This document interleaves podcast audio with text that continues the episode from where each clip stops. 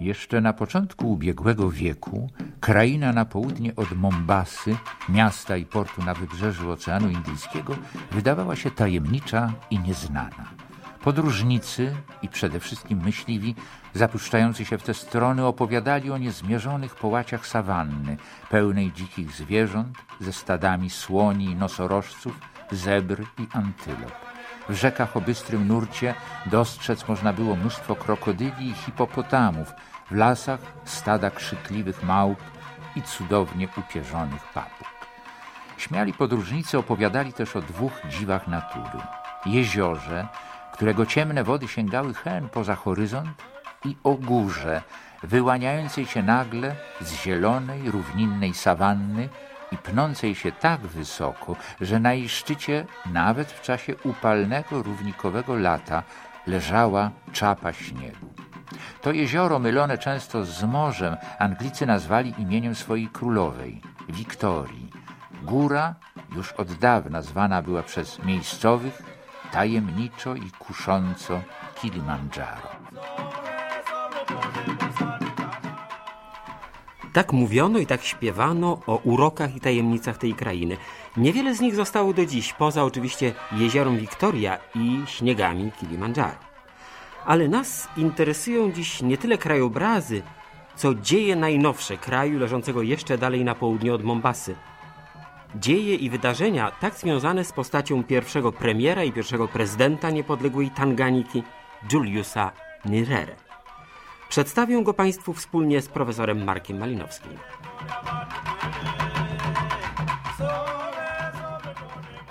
Był i jest chyba nadal jednym z najwybitniejszych i najciekawszych polityków czarnej Afryki. Kolejny socjalista w naszej galerii postaci tego tajemniczego lądu. Tak, chociaż socjalista dosyć specyficznego typu.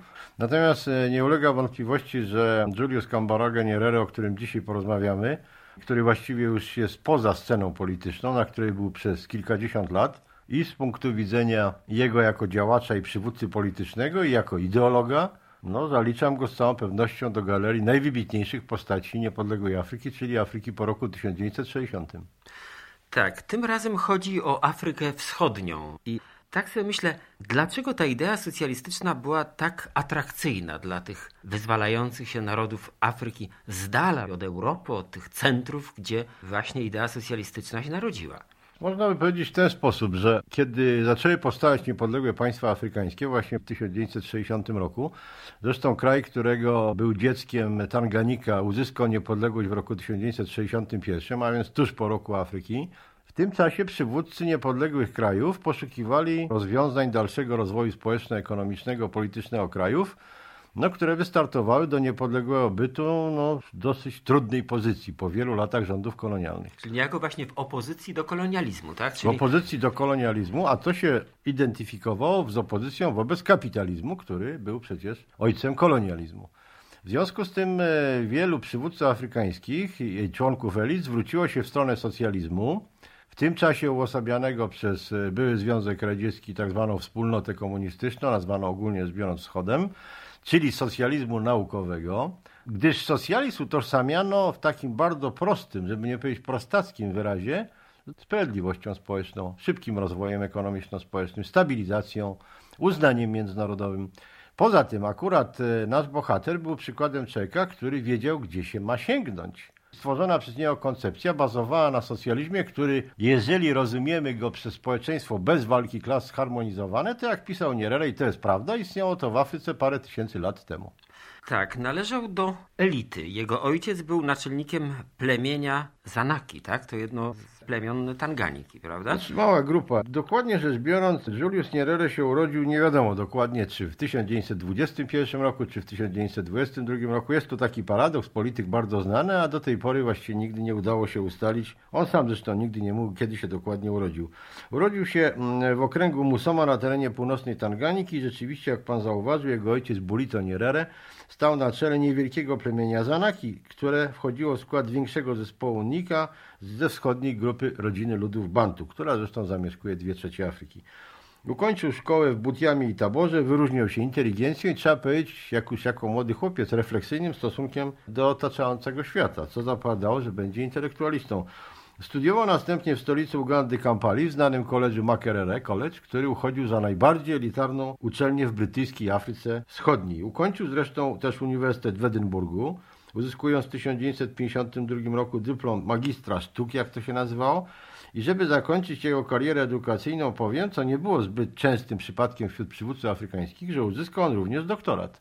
W 1959 roku uzyskał stopień doktora prawa na amerykańskim uniwersytecie w Dickinson. Nie jest to co prawda jakiś czołowy uniwersytet, no niemniej trzeba powiedzieć, że wykształcenie, że tak powiem, miał bardzo solidne. Zresztą pierwszą pracę, jaką rozpoczął, to była praca nauczyciela po powrocie ze Szkocji, z tym, że od razu włączył się w działalność polityczną, ponieważ uważał siebie za homo politicus. Od razu zaczął działać w tak zwanym Afrykańskim Stowarzyszeniu Tanganiki. To było bardzo elitarne stowarzyszenie dwóch tysięcy wykształconych Afrykanów.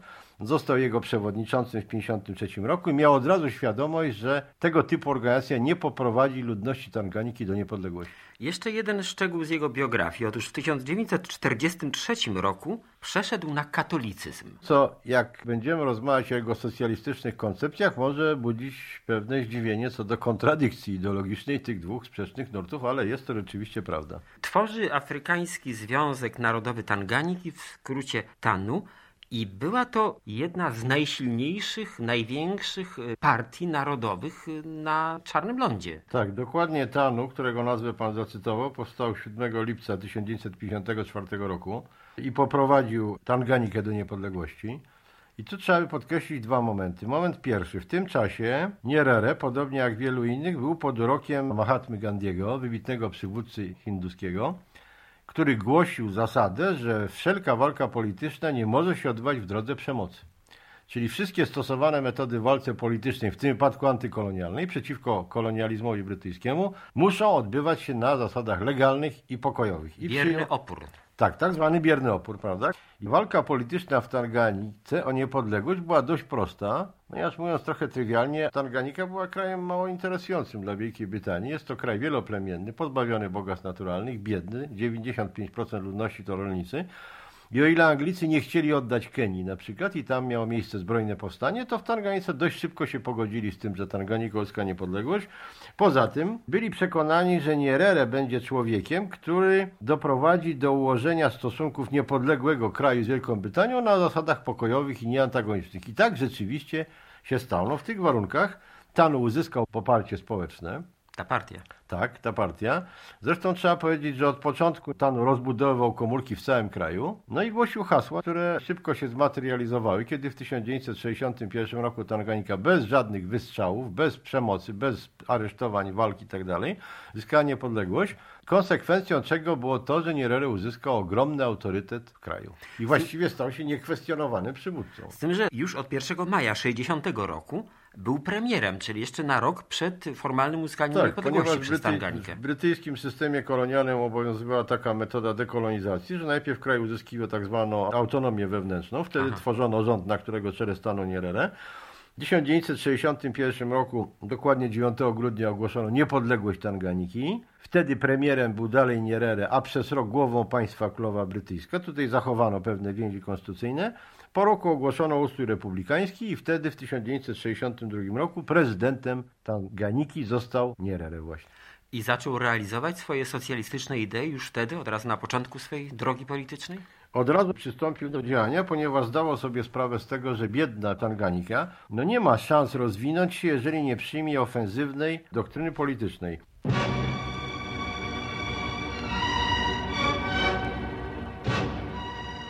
Po raz pierwszy z własną koncepcją socjalizmu wystąpił Nyerere w 1962 roku, ogłaszając pracę, która miała stanowić ideowy i społeczno-polityczny zarazem drogowskaz dalszego rozwoju Tanganiki. Dowodził, iż prawdziwy socjalizm to tradycyjny socjalizm plemienny, w przeciwieństwie do, jak to nazwał, doktrynerskiego socjalizmu europejskiego, który jest obcy Afryce gdyż wiąże ściśle swą ideologię z kapitalizmem, z którego wyrósł i bazuje na walce klas, której w Afryce nie ma. Receptą na dalszy rozwój dla Afryki jest reedukacja, czyli powrót do tradycyjnego socjalizmu plemiennego. Jego podstawą jest udżama, to znaczy rozszerzona rodzina afrykańska. To właśnie ona, jako najniższa, ale też najtrwalsza struktura społeczna, określa istotę całej ideologii. Główną cechą stosunków społecznych w czarnej Afryce, dowodził Nyerere, są relacje międzyludzkie oparte na systemie więzów pokrewieństwa i atmosfery rodzinnej. Przyświecało mu przy tym nieco mistyczne przekonanie, że typowe dla rozwiniętych krajów kapitalistycznych i socjalistycznych napięcia i wewnętrzne antagonizmy społeczne nie występują i w dającej się przewidzieć przyszłości nie wystąpią na terenie rodzinnych społeczeństw afrykańskich. Tak zresztą nazwał swoją pracę. Rodzina bazą afrykańskiego socjalizmu. Przy czym Udżama to jest rozszerzona rodzina. Jeśli pan pozwoli, może małe słowo wyjaśnienia, ponieważ nie wszyscy może nasi słuchacze się orientują. Otóż rozszerzona rodzina w Afryce to jest rodzina, do której należy nie tylko on, ona i ich dzieci, ale jeżeli jest to system pokrewieństwa po linii ojca, czyli patrilinearny, wszyscy kuzyni ojca, lub w systemie matrilinearnym, czyli pokrewieństwo po stronie matki, wszyscy kuzyni matki. W związku z czym rodzina rozszerzona to jest około 70 osób.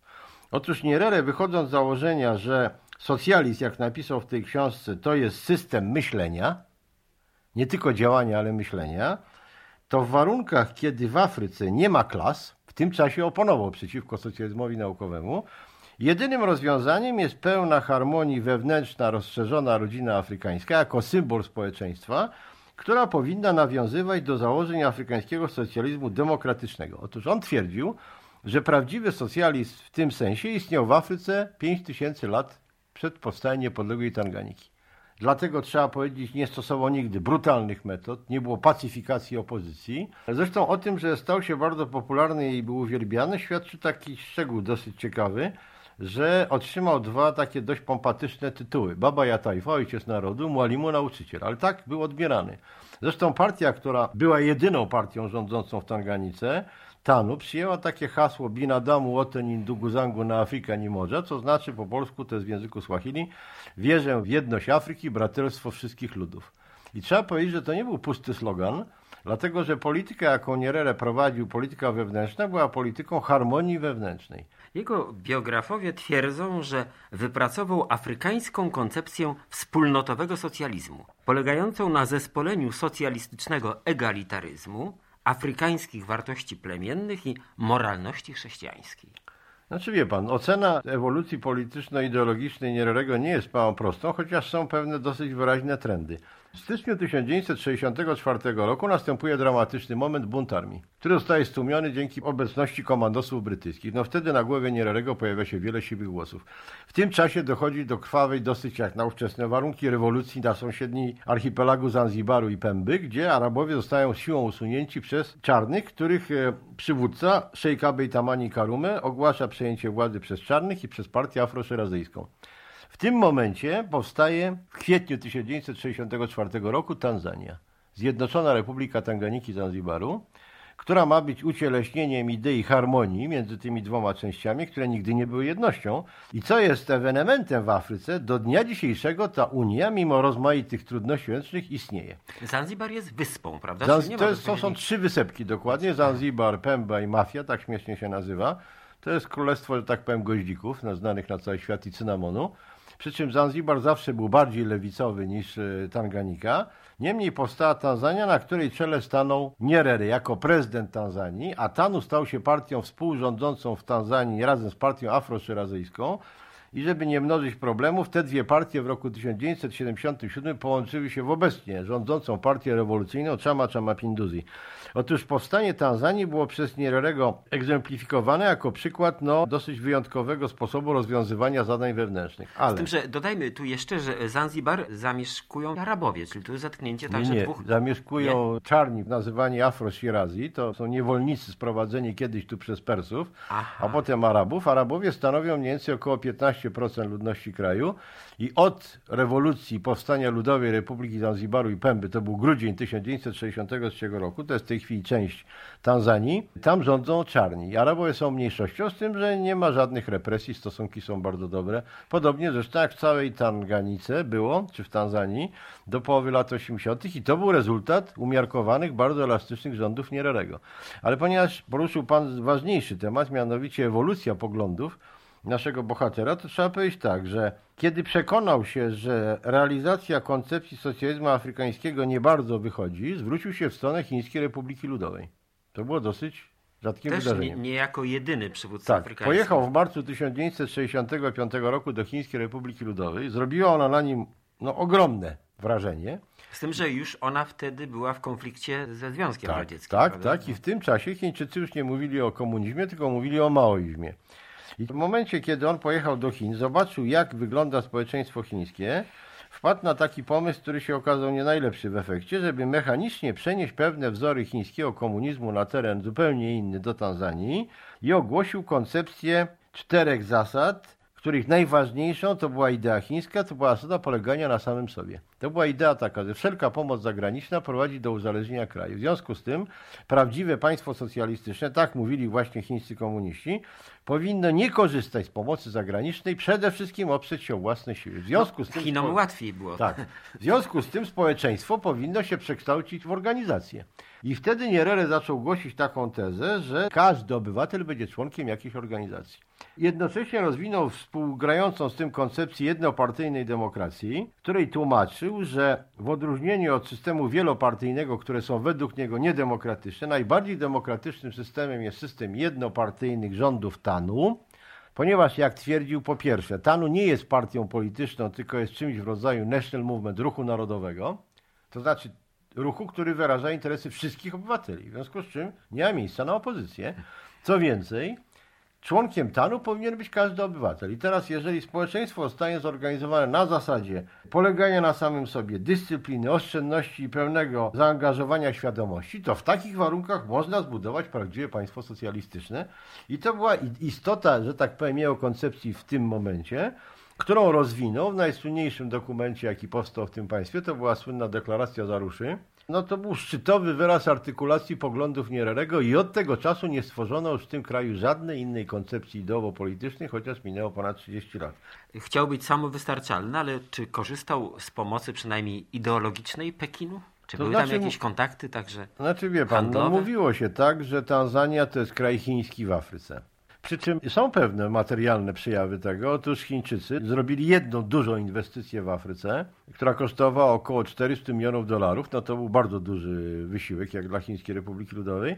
Mianowicie wybudowano tak zwaną linię Tanzam lub Tazara, która połączyła Zagłębie Miedziowe Copperbelt w Zambii, która też była prochińska i A linię jaką? protanzańska. Kolejową? Linię kolejową z portami Tanzanii na wybrzeżu Oceanu Indyjskiego. I ta linia powstawała od drugiej połowy lat 60. i trwa do dnia dzisiejszego. No i trzeba powiedzieć, że kiedy budowano Tazarę, tam przybyło około 15 tysięcy robotników i techników chińskich. No to takiego przypadku nie było w żadnym innym kraju afrykańskim. Armia tanzańska była szkolona przez Chińczyków. Chiny uważały Tanzanię za swojego poplecznika. Z tym, że na arenie międzynarodowej, powiedzmy, Nyerere zgodnie z swoją zasadą pewnego kompromisu nigdy no, nie deklarował się, że Tanzania to jest sojusznik chiński. Jest to kraj zaprzyjaźniony. Dlatego też trzeba to traktować dość umownie. To znaczy, nie był to tego rodzaju sojusznik chiński, jak inni sojusznicy afrykańscy Związku Radzieckiego na przykład, którzy w ONZ jasno deklarowali się po stronie ZSRL. Otóż Tanzania zawsze wyrażała sympatię wobec Chin, wobec koncepcji chińskich, ale utrzymywała dobre stosunki zarówno ze Związkiem Radzieckim, jak i z Zachodem, od których otrzymywała pewną pomoc finansową, z tym, że ta zasada polegania na samym sobie, no jednak w dużym stopniu była realizowana. Być może stała się też przyczyną trudności gospodarczych, które Tanzania popadła w latach 80. W końcu lat 60. to właściwie był jeszcze jeden taki element. Wysunął taki program Ujama Vijijini. W języku Swahili znaczy to socjalistyczne wsie. Idea była taka, żeby stworzyć agrarny system socjalistyczny oparty na wspólnotach wiejskich. To było coś w rodzaju kolektywizacji, ale nie zupełnie identyczne. Przestał twierdzić, że w Afryce nie ma walki klas. Doszedł do wniosku, że w Tanzanii tworzy się burżuazja, która jest obcym elementem i że w związku z tym jednak społeczeństwo afrykańskie nie jest rozszerzoną rodziną pełną harmonii, tylko jest rozwarstwiającym się tworem. W którym powstają antagonizmy klasowe. To zbliżyło go do koncepcji socjalizmu naukowego, chociaż powiem uczciwie, że nigdy nie deklarował się jako socjalista naukowy, tak jak wielu innych przywódców afrykańskich, Mohamed Ziad Barre, Neto, Joshua Eduardo dos Santos, Samora Moise Machel, Mozambiku w Angolinie. On mówił, że to jest wersja tanzańskiego socjalizmu, która absorbuje rozmaite elementy, ale jest oryginalna. I jeszcze może jeden element – Ponieważ Nyerere prowadził bardzo pragmatyczną politykę, to nacjonalizacyjne kroki wobec obcego i miejscowego kapitału zaczęły się dopiero po ogłoszeniu deklaracji Zaruszczy, czyli w końcu lat 60. Większość przywódców robiła to na początku niepodległości, były bardzo poważne problemy z obcym kapitałem. Nyerere zrobił to na przełomie lat 60., 70. i trzeba powiedzieć, że mm, no to się nie spotkało z żadną wrogą reakcją kapitału zagranicznego, wewnętrznego, czyli to jeszcze był jeden dowód na elastyczność stosowanych przez niego metod. Tak. I to właściwie w tym momencie zakończyła się ewolucja poglądów ideowo-politycznych naszego bohatera.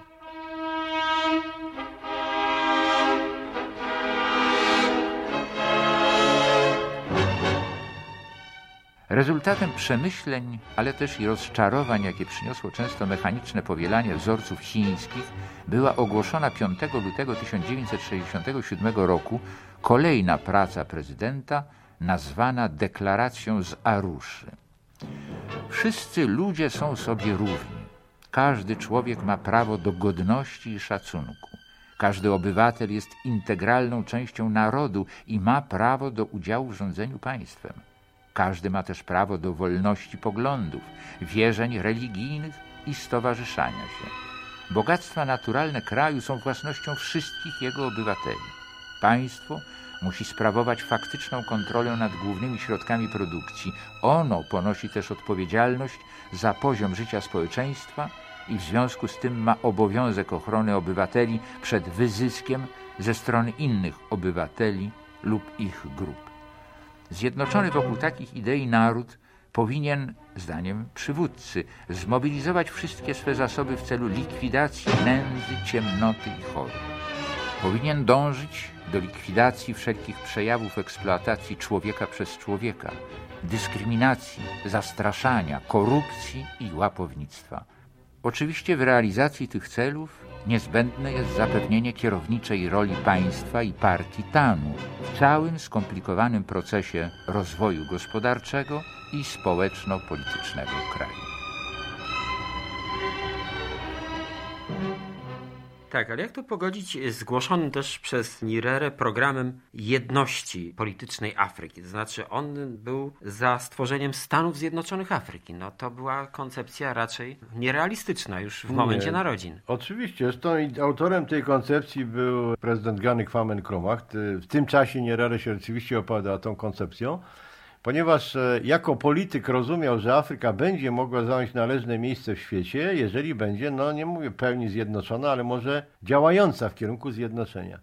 Rozumiał też, mimo że miał dosyć idealistyczne podejście do tego, co się dzieje w Afryce, stąd ta koncepcja tej rodziny rozszerzonej Ujama, ale zdawał sobie sprawę, że w Afryce narastają sprzeczności wewnętrzne i międzypaństwowe. W związku z tym próba stworzenia tego rodzaju frontu byłaby jakimś wyjściem z sytuacji, no ale jednocześnie było to nierealistyczne, bo oczywiście idea Stanów Zjednoczonych Afryki nigdy nie została zrealizowana, co więcej, ogromna większość przywódców się przeciwko temu opowiedziała. I dochodzimy teraz do lat 80. Jest rok 1985 i Nyerere, mając zaledwie 63 lata, dobrowolnie rezygnuje z funkcji państwowych, przestaje być prezydentem. Tak, Tanzanii. To, tak, to jest dosyć dramatyczny moment. Otóż od drugiej połowy lat 70. Tanzania mm, w związku z przesunięciami na rynkach naftowych, szokiem naftowym, podniesieniem cen i tak dalej, popadła w dosyć duże trudności. Te trudności w latach 80. przyjęły postać ciężkiego kryzysu. Rozwój gospodarczy został zastopowany, zaczęła się mnożyć korupcja, trudności wewnętrzne i po raz pierwszy zaczęła się pojawiać opozycja polityczna, której nigdy przedtem właściwie w sposób zorganizowany nie było. Nawet powstała organizacja pod nazwą Tanzańskiego Frontu Akcji, która zaczęła dokonywać zamachów terrorystycznych, co w Tanzanii to było w ogóle coś bez precedensu. Jednocześnie Nyerere zdał sobie sprawę, że realizowane przez niego idee no niestety nie znajdują odzwierciedlenia w praktyce. Tanzania pozostaje jednym z najbiedniejszych krajów afrykańskich. Zresztą na początku niepodległości dochód narodowy na głowę mieszkańca w Tanganice wynosił około 80 dolarów. kiedy powstała Tanzania na początku lat 70., wynosił około 110 dolarów na głowę. Wartość dolara się zmienia w międzyczasie, tymczasem dzisiaj to jest 120 dolarów, a więc właściwie można powiedzieć, że kraj zaczął się rozwijać do tyłu. Nie nastąpił żaden postęp, że tak powiem. Te wszystkie okoliczności sprawiły, że Nyerere no, przeżył gorycz e, frustracji niezwykłej i gorycz porażki i postanowił ustąpić ze stanowiska prezydenta, które zresztą przekazał człowiekowi swojemu, Ali, no, Ali Hasanowi Młyniemu, który kontynuował jego dzieło, do roku 1992, kiedy został prezydentem Ben Kappa, który zresztą też jest człowiekiem Nyererego. Natomiast Nyerere był w dalszym ciągu do 1992 roku przywódcą rządzącej partii Chama Chama Pinduzi, mimo że kilka razy zapadał, że nie chce tego robić. Wreszcie ustąpił w roku 1992, przekazując kierownictwo partii swoim następcom. No i sumując to wszystko, z jednej strony uważam, że był jednym z najwybitniejszych polityków i myślicieli afrykańskich, niezależnie od tego, czy jego koncepcje się zrealizowały, czy nie. Zapewnił Tanzanii przez wiele lat spokój wewnętrzny, harmonię, dobre stosunki. Na arenie międzynarodowej Tanzania była jednym z wybijających się krajów. Sam Nyerere był człowiekiem bardzo szanowanym w świecie. A z drugiej strony polityka ocenia się po efektach. Otóż gdyby wziąć pod uwagę efekty społeczno-ekonomiczne, no to Tanzania była i jest jednym z najbiedniejszych krajów afrykańskich. W gruncie rzeczy on w większym stopniu był chyba intelektualistą niż politykiem. Kierował się pewnym złudnym, mistycznym przekonaniem o wartościach wyższej, wyższego rzędu, które próbował zrealizować, no ale dla dzisiejszych generacji tanzańskich on pozostał bohaterem, idolem. Jest to człowiek najbardziej znany i myślę, że ogromna większość młodzieży tanzańskiej doskonale wie, kto to jest Julius Kambarage Nyerere. Wniósł wielki wkład w myśl afrykańską, w politykę afrykańską. Ustąpił dobrowolnie w momencie, kiedy doszło do pewnej jego porażki. Tak. Oddał się innego rodzaju zajęciom, bo wyczytałem, że jego ulubionym autorem jest William Shakespeare i na Suahili tłumaczył wiele jego dzieł. Między innymi kupca z Wenecji Juliusza Cezara, czyli ma co robić. No może rzeczywiście to, że zajął się tłumaczeniem literatury. Język Swahili potrzebuje takich przekładów bo jest to jednak język bardzo popularny w Afryce Wschodniej. Także w tej dziedzinie działalność byłego prezydenta może być bardziej owocna i również interesująca. Jak się domyślam, pan zna troszkę Swahili. Uczyłem jak... się Swahili na Uniwersytecie No właśnie, jak to będzie być albo nie być, już przy, jeśli przy Szekspirze jesteśmy. Szczerze mówiąc, nie pamiętam tego z języka Swahili, którego uczyłem się dosyć dawno. Natomiast język jest bardzo dźwięczny. Jeśli już o tym mówimy jako ciekawostkę, powiem, że jest to język oparty na rodzinie wyrazów. Na przykład człowiek jest ntu. Ludzie, bantu, stąd zresztą pochodzi nazwa plemienia. Język, który mówią kintu. Kraj, w którym mieszkają wantu, czyli dodaje się do rdzenia ntu rozmaite końcówki. I to jest nawet widoczne w tym haśle, o którym mówiłem Binadamu Łote. Poza tym jest zapisywane alfabetem łacińskim, czy naszym.